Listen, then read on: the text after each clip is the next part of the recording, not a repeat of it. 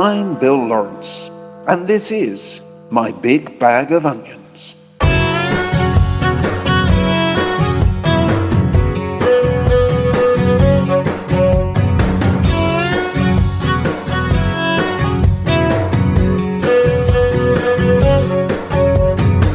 The from Maine to California, broken hearts that pass unknown. This night we'll share a lover on that dog radio. How can so many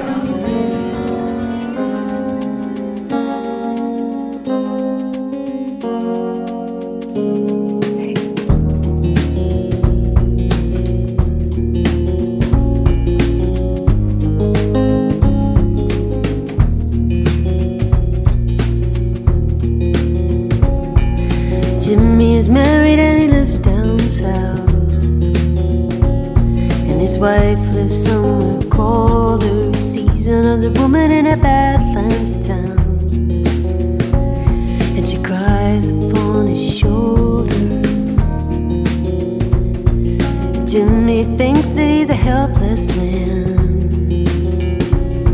He thinks about love in a vacuum, and he won't remember that talk you had when you were walking into the bedroom. And he'll say, I don't know why we met, but the simple truth is always the best. C'est la vie, what's done is done. And there's somebody for everyone.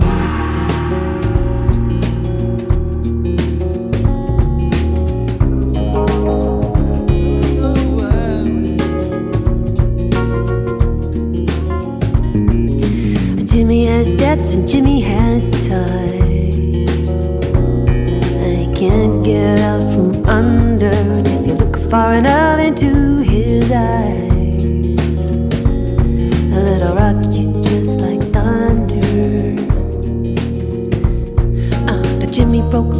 Jimmy broke bolts.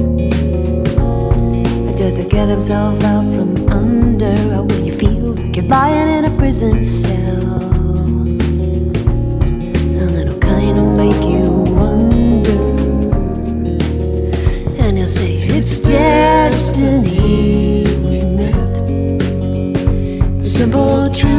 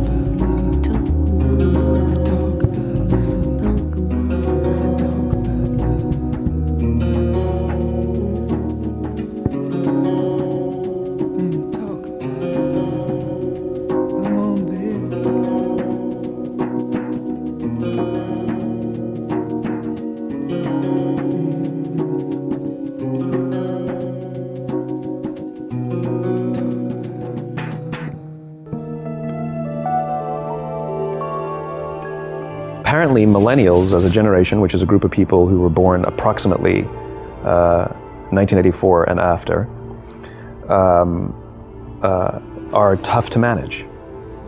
And they're accused of being entitled and narcissistic and self interested, unfocused, lazy. But entitled is the big one. And, uh, and because they confound leadership so much, what's happening is leaders are asking the millennials, What do you want? And millennials are saying, We want to work in a place with purpose, love that. Um, we want to make an impact, you know, whatever that means. Um, uh, we want free food and beanbags. Uh, and so somebody articulates some sort of purpose. There's lots of free food and there's beanbags, and yet for some reason they're still not happy, and that's because um, you, the, they're missing. There's there's a there's a missing piece.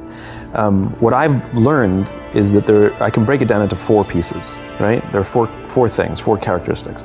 One is parenting. The other one is uh, technology. The third is impatience, and the fourth is environment. The generation that we call the millennials, too many of them grew up um, subject to, not my words, failed parenting strategies. You know?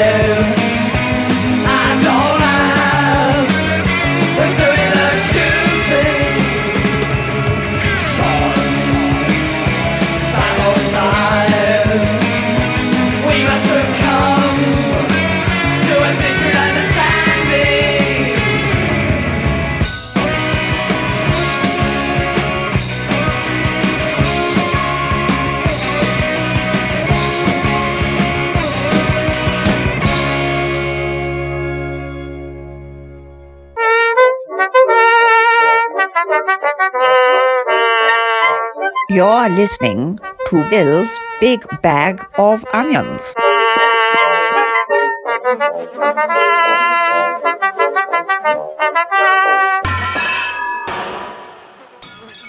In September 2015, the United Nations launched their 15 year plan to make the world a better place. The 17 Sustainable Development Goals are focused on improvement and longevity and are a focal point of UN Week in New York City. Additionally, a number of summits provide the opportunity for world leaders to cooperate in achieving these global goals. So, what exactly are the world's biggest problems? Well, first and foremost, poverty is an inescapable issue for nearly all developing countries. Roughly one in seven people around the world live on less than $1.25 a day, and nearly half of the global population lives on just $2.50. While about a third of the world's poor are located in India, only 10 countries house 80% of the poorest people on Earth. Closely tied to poverty is the issue of hunger. Inadequate nutrition contributes to nearly half of all child deaths worldwide. And in regions like sub Saharan Africa, one in four people are malnourished. As a result, nearly 800 million people don't have access to enough food to live healthy, active lives. Similarly, water and sanitation are absolute necessities. Yet, nearly the same number of people without access to food lack access to water and a third of the world's population risks disease by not having adequate sanitation.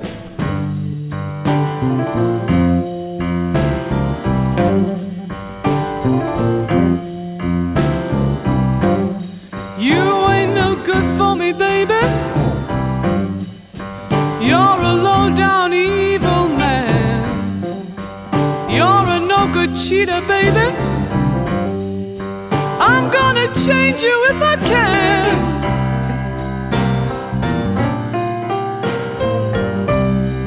Oh, I just can't help myself from loving you.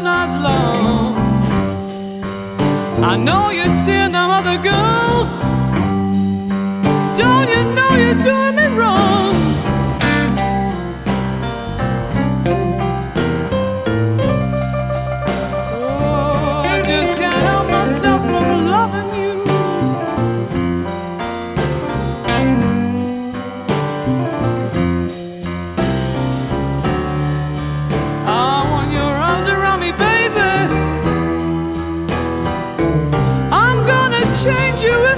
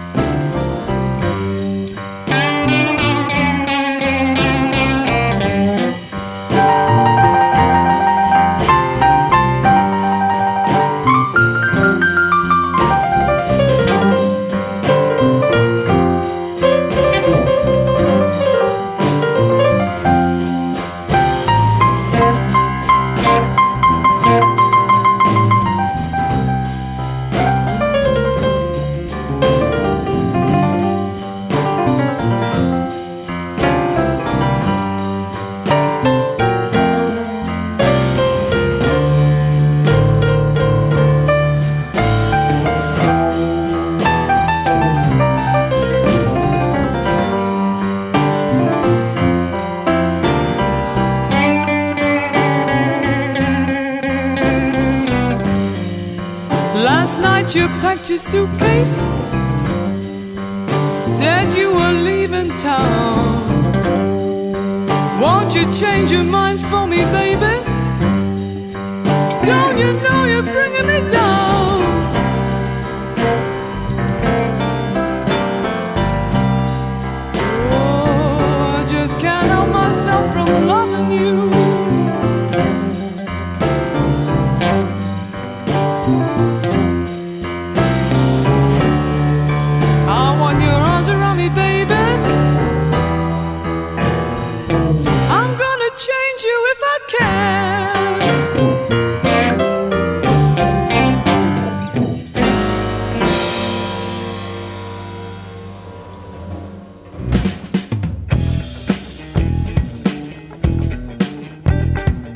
One onion to another. Just like that.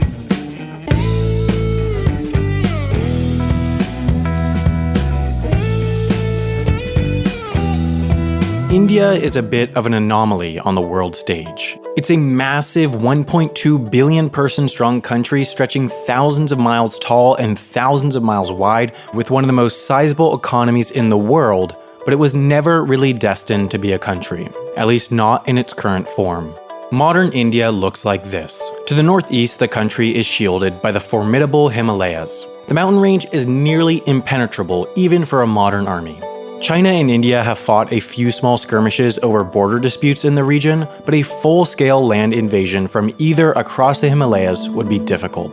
China has control over Tibet, a vast region lacking the infrastructure necessary for quick troop movement, while India remains politically close with Bhutan and Nepal, two nations sandwiched between India and China. Largely because of this enormous mountain range, India historically has not had many relations with China, the other superpower of the region. Contact between the two countries today remains cold due to their border disputes. Both countries claim this entire area, and every few years the dispute escalates, a dangerous situation between two nuclear powers. You can't even drive from India to China due to this. There are no border crossings between them. But for most, there's little reason to cross the border as the two countries are vastly different culturally. As mentioned, due to the mountain range, they didn't have much contact historically, so they each developed into what they are today independently.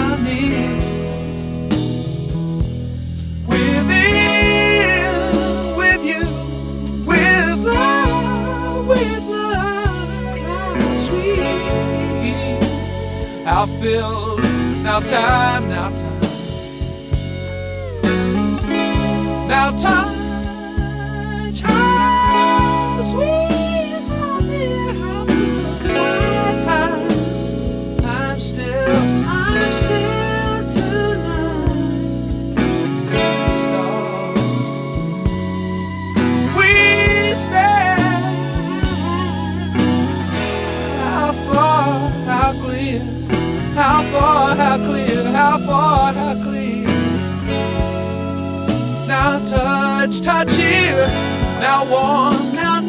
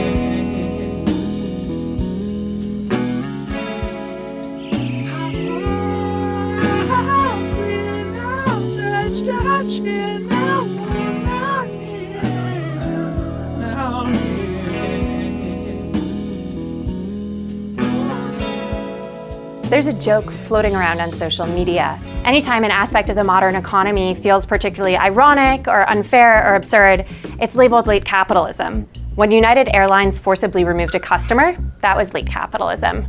When tons of Americans are forced to crowdfund their healthcare, that's late capitalism. When rich people buy extremely expensive, unnecessary, even tone deaf things, this too is branded late capitalism. But what does late capitalism really mean?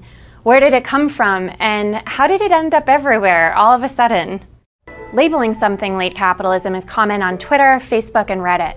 Google's search interest in the phrase has more than doubled in the past year. The terms late capitalism or late stage capitalism are often associated with Karl Marx. Marx thought of capitalism as inherently unstable because it demands spurring consumption among a disempowered and underpaid proletariat, and because it creates boom and bust cycles. A common misconception is that late capitalism is the decadent phase before the socialist revolution, when workers would rise up and seize the means of production. Not quite. Late capitalism isn't even Marx's term. The person who coined it is a German economist named Werner Sombart, who used it to describe the European economy around the turn of the century or World War I, a time of intense industrialization.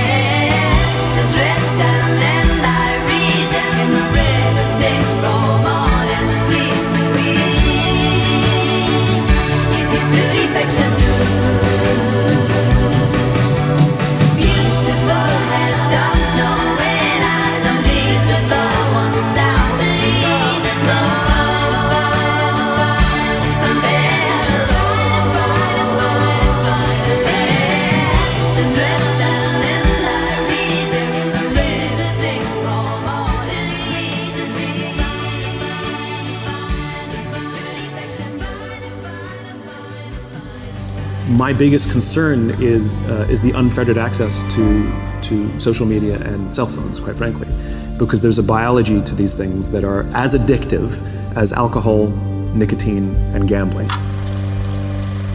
Right now, a family is out to dinner at a restaurant, not enjoying each other's company, but each staring into the screen of their choice, completely ignoring the family members. And this is mom, dad, and the children all doing the same thing while they continue to eat. They did it the entire meal.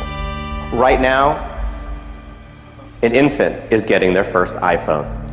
and learning to tap and swipe all while drooling on it. 92% of two year olds play video games because that is what parents are putting in front of their precious children to keep them entertained and quiet. This is your life now.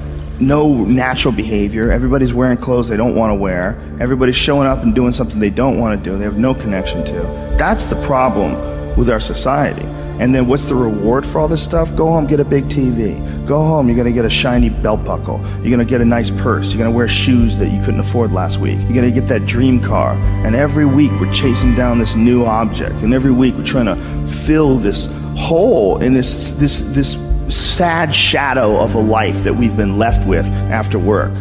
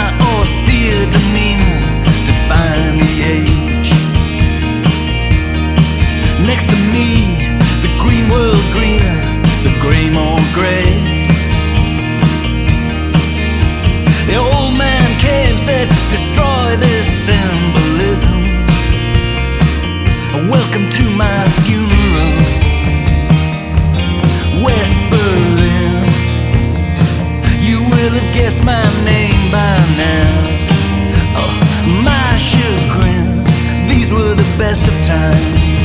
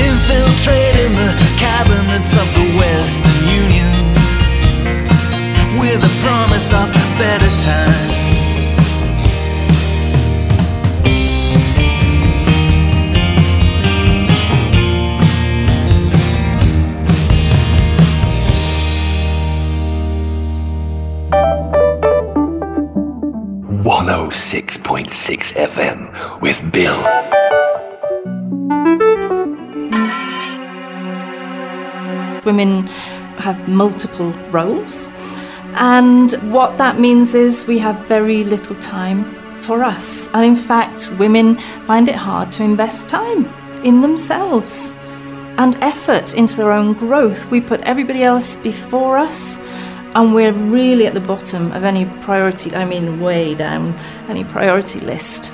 So, part of what I teach women is that it's time, it's their time to bring themselves to the top, to find out who they are, what they want, so that they can make the world for everybody around them a better place. And in fact, to be honest with you, I think women in the 21st century are blessed. We are blessed to have this opportunity to find out who we are. You know, our parents, or at least my parents' generation, lived through the war. It was hand to mouth and rationing, and there was no time. Now we have time, and in fact, I would say it's our responsibility to really explore who we are and what we want, and how we're going to grow, and how we're going to make our impact on the world. So, women of the world, stunning women, stand up, make your difference because you have a responsibility to do it. In my view, controversy, yay.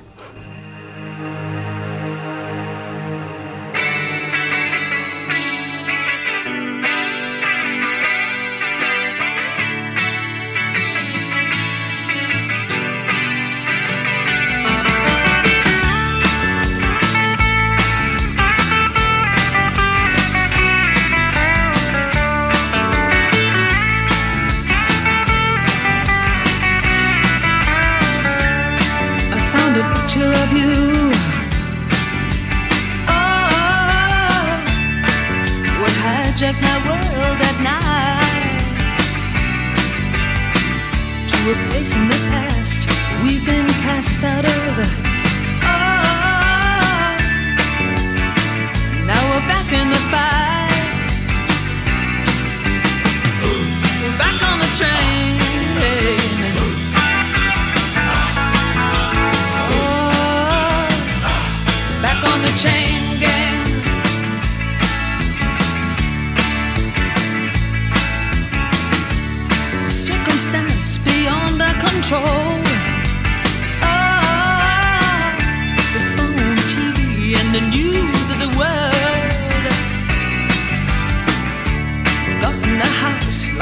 Like from hell. Ah, through sand in our eyes and descended like flies. Put us back on the train.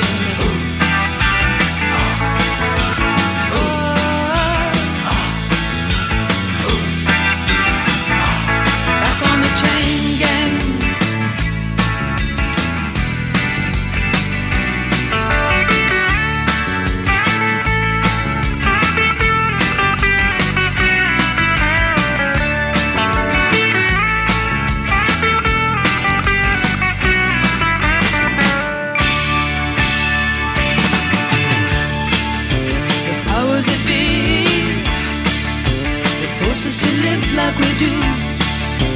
Bring me to my knees when I see what they've done to you.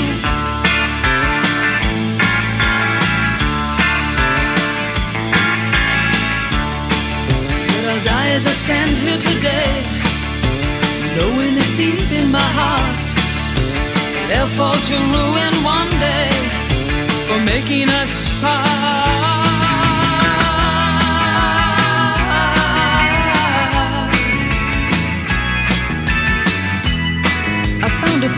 Of you.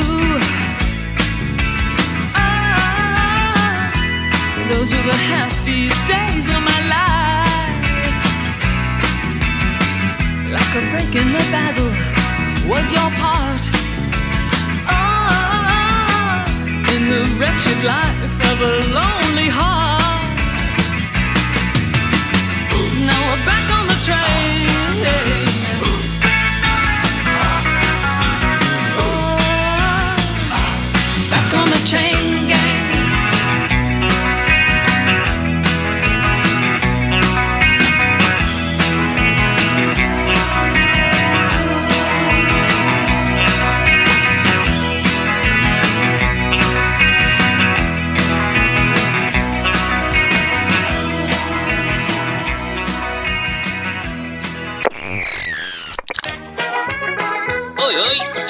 to Bill's Big of Onions.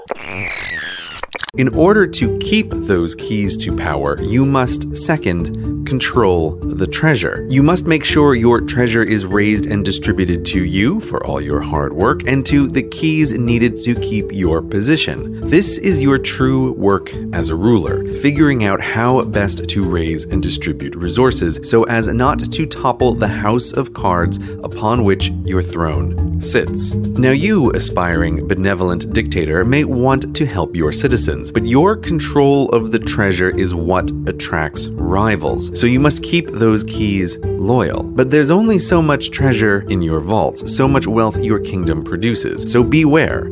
Every bit of treasure spent on citizens is treasure not spent on loyalty. Thus, doing the right thing, spending the wealth of the nation on the citizens of the nation, hands a tool of power acquisition to your rivals. Treasure poured into roads and universities and hospitals is treasure a rival can promise to key supporters if only they switch sides. Benevolent dictators can spend their take on the citizens, but the keys must get their rewards, for even if you have gathered the most loyal, angelic supporters, they have the same problem as you, just one level down. Being a key to power is a position of power. They too must watch out for rivals from below or above. Thus, the treasure they get must also be spent to maintain their position.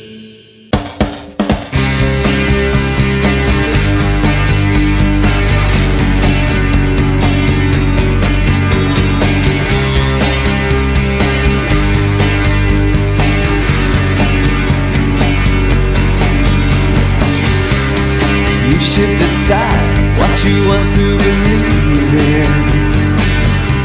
How can I describe what I'm receiving? It's like the marquis says one night at the stage. You wanna live forever, but you don't wanna age. I just can't help wondering. It's such a waste of time. Life boy in the lifeboat, he was a sailor. You cannot describe him, all the words were just failure. And Justine laced up tight in her shoes. You're gonna get it, whatever you choose. I just can't help wondering. It's such a waste of time.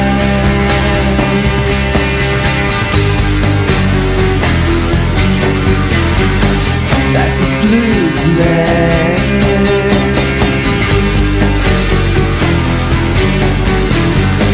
That's the big town.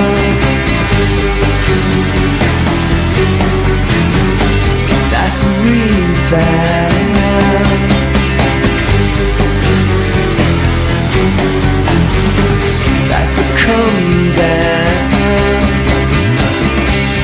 high as a mountain, as fast as a first. Beside a fountain, dying of thirst. And then the marquis says one night at the stage. Wait till I let this soul out of its cage. And I just can't help wondering. It's such a waste of time.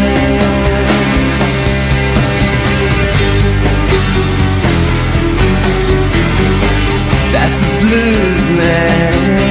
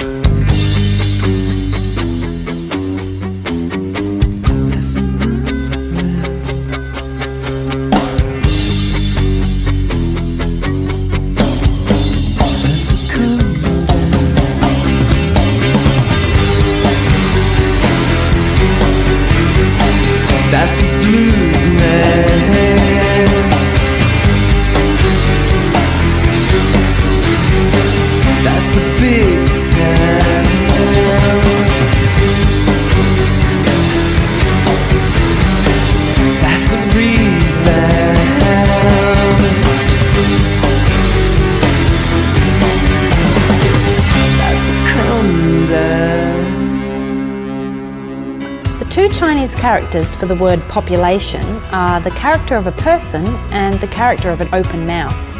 Do you know how many people there are in the world today? For most of human history, our population increase has been slow and steady. But in the last 120 years, it has accelerated from 1.5 to more than 7 billion. Around 1 billion people, or 1 in 7, are chronically hungry. It is predicted that by the end of this century, we will welcome person number 11 billion. Experts agree the planet can definitely produce enough food for 11 billion, but they question whether we can do it in ways that are environmentally responsible and whether safe and nutritious foods will be distributed fairly. What we are talking about here is called food security. It's not a term you might have heard before, so let's define it. According to the United Nations, food security exists when all people at all times have physical and economic access to sufficient, safe, and nutritious food to meet their dietary needs and food preferences for an active and healthy life. There are four dimensions of food security availability, access, utilisation, and stability.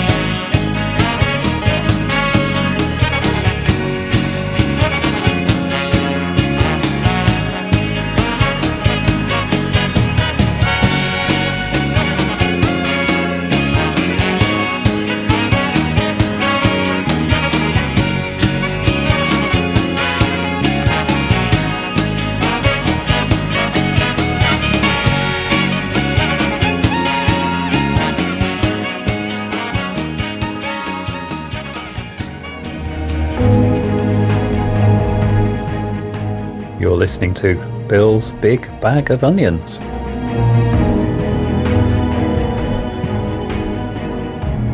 In the UK and many other countries, houses are expensive, very expensive. Prices have been rising consistently for many decades. In England, prices rose by 4,255% between 1971 and 2011. If the price of a supermarket chicken had inflated by the same rate, it would cost £51.18p by now. Around 1950, you could get a three bedroom house in northwest London on the Northern Line between West Finchley and Woodside Park for just £1,050. This was two and a half times the average wage of £400 a year. The head teacher of the local school could very comfortably have bought this kind of house with a total mortgage somewhere around twice their annual salary. Today, a similar house in the same area would cost close to £1 million, 40 times the average income. It's nearly 10 times the salary of the local head teacher. House prices in the UK haven't just increased, they have skyrocketed. But why is housing so expensive? The cost of houses has very little to do with the building materials. The value is almost all in the land on which the house sits. So, why does land cost so much? Well, one reason is that demand for housing keeps growing. The UK population increases by between 300 and 400,000 people a year. And also, the number of people in each household is getting smaller. More people live alone or just as couples without children. So, the demand for accommodation is growing all the time. In order to keep up with the demand, the UK would need about 240,000 new flats and houses a year. It's building less than half of this.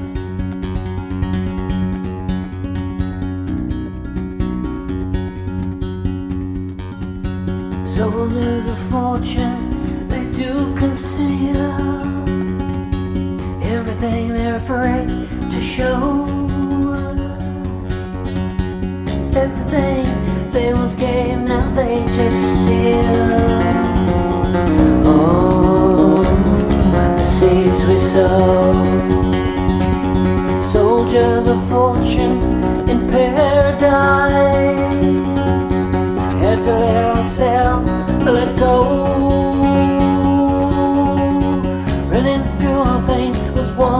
Cold as ice. Oh, the seeds we sow.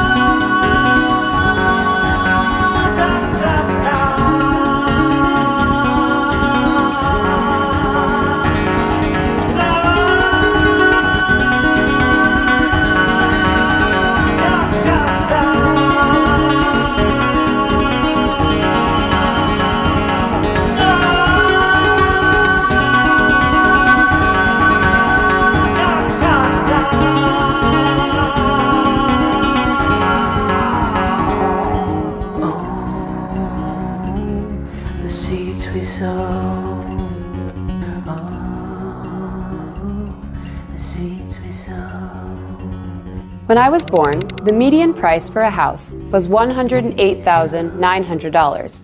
Now it's $337,200. Even if you account for inflation, that's about a 45% increase in cost. But buying a house is something I would like to do. So I'm trying to figure out if I can. The odds are pretty stacked against me. I'm a millennial and I graduated college in 2010, right in the middle of the recession. When I entered the workforce, the job market was rough. Like many of my peers, I have student loan debt. And on top of that, there aren't very many starter or mid price homes on the market.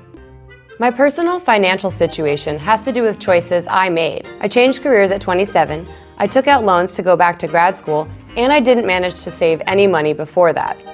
But that's not abnormal for someone my age. According to a LinkedIn study, it's common for millennials to change jobs about three times in the first five years after college. And in the eight years I've been out of college, I've lived in New York City the whole time. Median cost of a home here? $770,000. I certainly can't afford that. When I look at my income, cost of living, and student loan debt, the idea of buying something as expensive as a house seems nearly impossible. My dream home would look something like this, or this. But even if my boyfriend and I took our combined income of $100,000 a year, that apartment is a pipe dream.